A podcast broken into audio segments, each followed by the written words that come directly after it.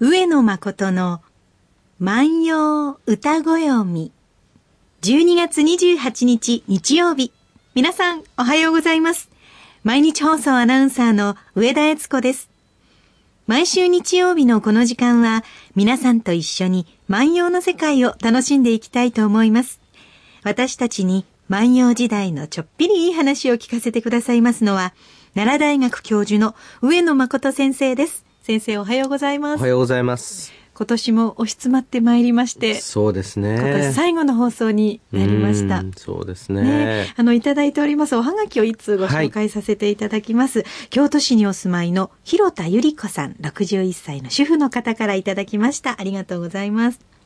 えー、この番組、遅い時間になりましたので、ありがたいです。上野先生、えっちゃん、ますますのご活躍をといただいております。ありがたいことですね。あの、10月までは、4時45分から15分間の番組、ちょっとだいぶ早い時間の番組だったんですが、それ以降は5時45分から20分間お届けしている番組になりました。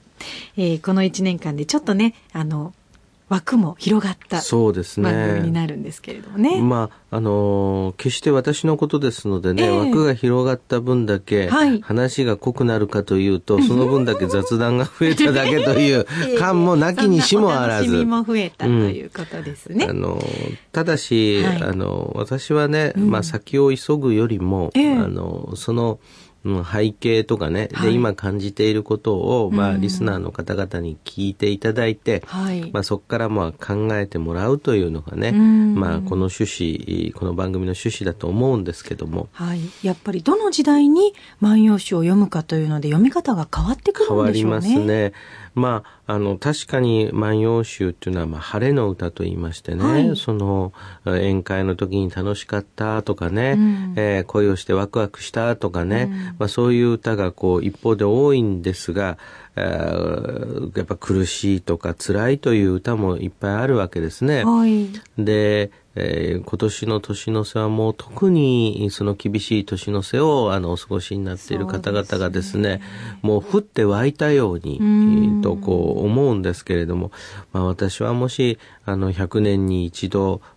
というような、その、まあ、景気の悪い、ね、景気の悪い時であるならばね、もうお役所などはね、開けてね、一生懸命ね、そういう人を応援する気概をね、示した方が、それ、それでね、なんともならなくてもね、あの、世の中として私はいいことだとこう思うし、はい、あの、常にどの時代も、うん、あの、やっぱり初めてでしょ？その時代を迎えるっていうのはね。だからやっぱりそれは緊張感、ね、時代を迎える緊張感っていうのはこうあるわけですね。うん、で、一方でその時代を迎える緊張感で、ああ、どうしなきゃいけない、こうしなきゃいけない、戦争になるかもしれないって言って働いていると同時に一方でね、まあ楽しく宴会でもしようよ、お酒でも飲もうよっていうような、で、私は両方あっていいと思うんですけどね。まあ両方あってこういいと思います。で、今日あたりなどはですね、はいはい、まあ、あの、本当に、それぞれのご家庭、それぞれの事情によって、うん、まあ、いろんなですね、まあ、年の瀬の振り返り方があると思います。はい、そんなに贅沢はできないんだけれども、うん、と言いながらも、日頃よりはちょっぴり贅沢しようかとかね、うん、そういうところも、そういう家も多いと思うんですが、うん、今年の漢字が、あの、変わる。変わる。という文字でしたけれども、こう、気分が落ち込んでいる時でも、こう、何かが変わりそうだなと、こう、信じられるだけで、少し明るくなったりしますもんね。そうですね、そうですね。うそういう意味でですね、はい、あのもう一つね、あの、年が明けて頑張ってみようかというような、まあ、気分になる。はい、まあそんなね、宴会のね、様子。はい、これもね、宴会、やっぱ押し迫ってやってますね。うん、えー、12月18日、はいえー、大剣物の味方の大君の家に宴する歌三首っていうのは万葉集残ってるんですね。えー、あ、ちゃんと日付まで残ってるんですか？日付まで残ってるんですね。はい、これね、えー、うんこの時にね、大剣物さんという、大剣物という、その、はい、まあ役職にあるですね、えー、味方の大君で宴会したってわけですからね、12月18日、うん。で、まあ、押し迫ってですね、はい、まあ、宴会でもしようよと。で、当時は、えー、これ、えー、まあ、退院歴、旧暦でございますから、えー、まあ、今で言うと1月後半から2月頭というふうにこう考えたらいいわけですね。太陽暦ではね。うんはい、ですから当然、梅やうぐいすの、えー、季節がもうすぐやってくるよっていう時が、まあ、あの、お正月なんですなるほど。もう春の予感がだいぶ濃くなってきている時、ね。うん、そうですね。うん、そうするとですね、はい、まあ、12月18日ということはですね、うん、まあまあ、あの、春の兆しが見えてきた頃。はいはい、で、えー、その時にですね、えー、まあ、第一首目は主人が読みましてね、えー、えー、みゆき降る冬は今日のみ、うぐいすの中ん春べは明日にしやるらしい。もう雪が降るのは今日だけでね、うん、えー、うぐいすが鳴く春はね、もう明日からやってくるよっていうふうに、まあみんなを励ましてるわけですね。はあ、みんなよく来てくれたな、忙しい時に。えー、まあ大変なこともあったけれども、みゆき降る冬はね、今日だけでね、うぐいすが泣くよ、明日からは。だからしっかり頑張ろうよ。で、それに対して、えー、この招かれた一人の大倉の大部、カンナビのイカゴの真人という人がですね、えー、うん返すわけですね。はい、えー、内なびく春を近みかぬばたまの今宵のつくよ霞たるらん。これが今日取り上げる歌です。もう一度読んでおきましょうね。はい、えー、内なびく春を近みかぬばたまの今宵のつくよ霞たるらん。で見ていきましょうね。はいうん、内なびくというのはですね、うん、これは春にかかる枕言葉。はい。で、まあ、春にかかる枕言葉は、冬ごもりというふうに冬が終わって春というのと、内なびくというのはおそらく春草のイメージなんでしょうね。えー、草が伸びて、そしてそれがこうなびいていく、はい、春風でなびくというイメージでしょうね。内なびく、春を近みか、春が近いのかというわけですね。うん、えー、その、春が近いのか、何か、えー、これは春が近いぞというふうに感じさせることがないと、こういう表現は取らないわけですね。もう、えー、そうか、えー、暮れの18日か、お正月は近いな。うん、でも、実際に暦上のお正月も近くなれば、あ、ウグイスは泣き始めるだろうな、なんていうふうに、うん、まあ考える。はい、で、一方で、えー、それを受けたですね、はい、えー、カンナビのイカゴの真人はですね、うん、えー、内なびく春が近いのか、ぬばたまのは夜にかかる枕言葉ですから、はい、ぬばたまの今宵ですね、うん、えー、今宵のつくよ、今宵の月よということなんですね。はい、えー、ぬばたまの今宵の月よ。霞たるらんと言ってます。うん、その霞たるらんというのは霞んでいる。だから、はい、まあ、寒いんだけれどもね、うん、これちょっと見ると、うん、月にね、霞がかかっていると。はい、えー、これはね、これはおぼろ月だから、はい、もうすぐこれは春かもしれんよ。こんな感覚ですね。多分その、今冬が厳しいな春になったら暖かいなと思うその温度差よりも、うん、この時期のその冬と春の温度差の方がもっと広がりがあったんでしょうきっとね。そうですよね。しかもね、はい、私はこう春を喜ぶ歌っていうのは非常に多いわけですね。はい、で秋の風流と春の喜びこれまあ両方万葉集にたくさん出てくるんですけれども、は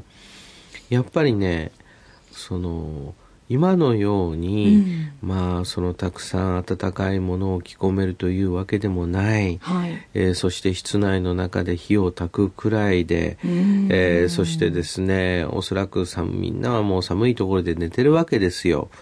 そういうことを考えるとねあったかくなるっていうのはものすごく嬉しいことですよね。ね冬ってあのどんなものを着てたんですか？皆さん。そうですね、うん、これね、はい、えー、例えば山の上の僕らの、はい、まあ、貧窮問答家、えー、まあ、貧宮問答家とも言いますが、を見るとですね、はい、えー、もう風邪をひいてですね、えー、朝をかぶってですね、はい、うん、まあ、朝布ですわな、そういうものをかぶってですね。冬でも朝ですか？朝布をかぶって、あーっていうふうにこう言ってると。そういう姿が、まあ一つですよね。えー、まあこれは考えてみると、はい、えー、大変なことで、うん、まあでもねかん今でもね、えー、この年の瀬本当に厳しい生活してる人たちこういっぱいいらっしゃいますので、はい、えー、その方々などは本当にねその年末寒波なのか、うん、年の瀬寒波なのか、うん、さらにはあこのお正月寒波なのかあったかいのかっていうのがね、うん、もう大変なことになってくると思うんですね。で考えてみると、はい、え内なびく春を近みかというふうに春の予感がね、するという、その春の予感をこう感じさせるということがこの時の宴会の主題になるわけですね。もうすぐ春だからな今もうなんとか頑張ろうよってこれを受けてですね、えー、宇宙弁大友の宿根やかもちが第三首目を歌いまして、はい、新玉の年行き帰り春たたば、まず我が宿にうぐいすは泣けというふうにこう言うわけですね。うん、えー、もう新しくね、春になったらね、うぐいすはね、自分の家から泣いてほしいよって、ちょっとお茶目な感じ。ちょっと嬉しい感じ。で、こういうふうにこう三種揃って、えー、まあいるわけですけれども、うんいつの時代もですね、はい、まあ繰り返しの話になりますけれども、その場所にいる人が、はい、その宴会を盛り立てようと思えば楽しくなる。で、えー、嫌だなと思えば楽しくなくなる。これはね変わらないな。いつの時代も。いつの時代も。つまりそこでですね、その、な、なんとかそういう時にでも、その、楽しくしようよと思う。うん、で、逆にね、もうごちそうがあり余るほどあってね、うん、もう、もう大きなクリスマスツリー作ってね、はい、えー、そして大きな門松作ってね、それでもうお雑煮も乗って、こう、おせち料理持ってこう言ってもね、うん、うん、あの、えー、喧嘩しちゃってね、えー、嫌なお正月だったなっていうこともこうあるんですね。わかりますね。うん私ある人に言われてすごく心に残っている言葉があるんですけれどあの幸せになる近道は、うん、今が幸せだなと思うことだと言われたことがあってそう、ねうん、そう思えない人はいつまでたっても幸せになれないよって言われてそうなのかもしれないなと毎日心がけてはいるんですけれどね。でこの歌で言うんだったら、うん、まあ確かに今寒いよ今辛いよって、うん、でもねちょっと目を転じてみようよと、はい、雪が降ってるんだけども、うん、なんか月がおぼろに見えるよって、うん、ひょっとすると春近いかもしれないねっていうようなことをですね、はい、こう言うとこう希望になるわけですよね。でまあ私どもは、まあ、自分のやっている学問というのは、はい、そのこと自身で、まあ、世の中の何かのお役に立てるというわけでは、まあ、ある意味で巨額なんですが、うん、そういうようなものであってもああこの時代だって大変な時代なんだけれども、うん、うん。えー、大変なあ多くのですね、人々がですね、えー、経済的に困窮をしていた時代なんだけれども、うん、こういう思いで、えー、お正月を迎えようとしていた人もいたとかですね、うん、こういろんなその側面がありますよということを伝えていくことによってこうふっとね、うん、えー、何かをこう思い出してもらうきっかけになればっていうのはねあのありますよね。どうしてもこう落ち込んでる時って自分だけのような気がしてしまうんですけれどもね。で、私はね、学生にはね、はい、まあ、常にね、言ってることがありましてね、あのお正月やお盆などの家族が集まる時にはね、はい、えー、一つで良いからですね自分がその家族のためにできることを考えて、まあ、それをしてほしいと、でそれはできない場合だってあると。でもそれは考えるだけでもまだいいと。いうことをまあ言ってですね、えー、特に、まあ、この時期年末のご挨拶と称してですね、まあ、学生さんなどが訪れた時には、いやいやいや、これもうお正月帰った時はね、えー、なんかもうできることをしてね、うん、うんそういうことが大切ですよと。で、君らね、まあ今18歳かもしれないけれどもね、ひょっとすると大学卒業してすぐお嫁に行っちゃうかもしれないよ。うん、そうすると、もうこの家族で、えー、こういうようにお正月迎えられるっていうのは、うん、来年はないかもしれないよっていうような話をして、その時その時に、あの、やっぱりその最善を尽くすっていうことが一期一会なんですよっていうような話をまあするわけですよ。で、そういった時にね、うん、何かね、こう、一つでもいいことを見つけてそれを良い兆しとするというのは、はい、これはね生きる知恵だと思うんですね。だから内なびく春が近いのかぬばたまの今宵の月夜は霞んでいるよってその霞んでいるということは春霞だからあこれはね、えー、春が近いのかもしれないよとこういうふうにこう言っていくんでしょうね。作っていくんでしょうね。場をね、うん、多分冬だからこそ寒い冬だからこそ心を温める知恵がどんどん働いてくるんでしょうね。うん。あの場というのは2つの側面があるんですよね、はい、それはね与えられた環境としての場なんですよ、うん、えー、それはもうあの変えることができないかもしれない、はい、ところが一方でその場を構成する構成員になることによって、うん、自分自身が、はい、うん、その新しいですね、場を作ってっていくという気持ちで、その、その場を盛り上げようとか、うん、その時に必要なことは何なのかっていうことを考えようとか、そういうその側面もありますよね。だから、場というものの持ってる二つの側面っていうのはね、中でね、これは僕はね、この中ではね、やっぱり、まずは主人がね、えー、明日からはね、もう雪も止んでね、ちょっと暖かくなるよってそれを受けてね、霞んでますね。これがやっぱりこの宴会の呼吸じゃないでしょうかね。もう一度読んでおきたいと思います。はい。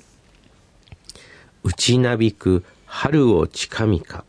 ぬばたまの今宵のつくよ、霞たるらん。内なびく春が近いのか、今宵の月夜は霞んでいるよ。今日は、牧野二十4489番の歌をご紹介いたしました。えー、春、月夜というキーワード以外にたくさんのメッセージが含まれている歌でしたね。はいさあ、皆様からも上野先生に聞いてみたいことや、また今年番組を聞いてくださった感想など何でもお待ちしております。宛先は、郵便番号530 8304毎日放送ラジオ上野誠の万葉歌ご読みの係までです。メールアドレスは歌ご読みアットマーク mbs1179.com です。新しい年もまたたくさんの歌を先生に教えていただこうと思っております。はい、今後もどうぞよろしくお願いいたします。えー、2009年ちょっとでもいい年になるようにお願いをしまして、はい、皆さん良いお年をお迎えください。良いお年を。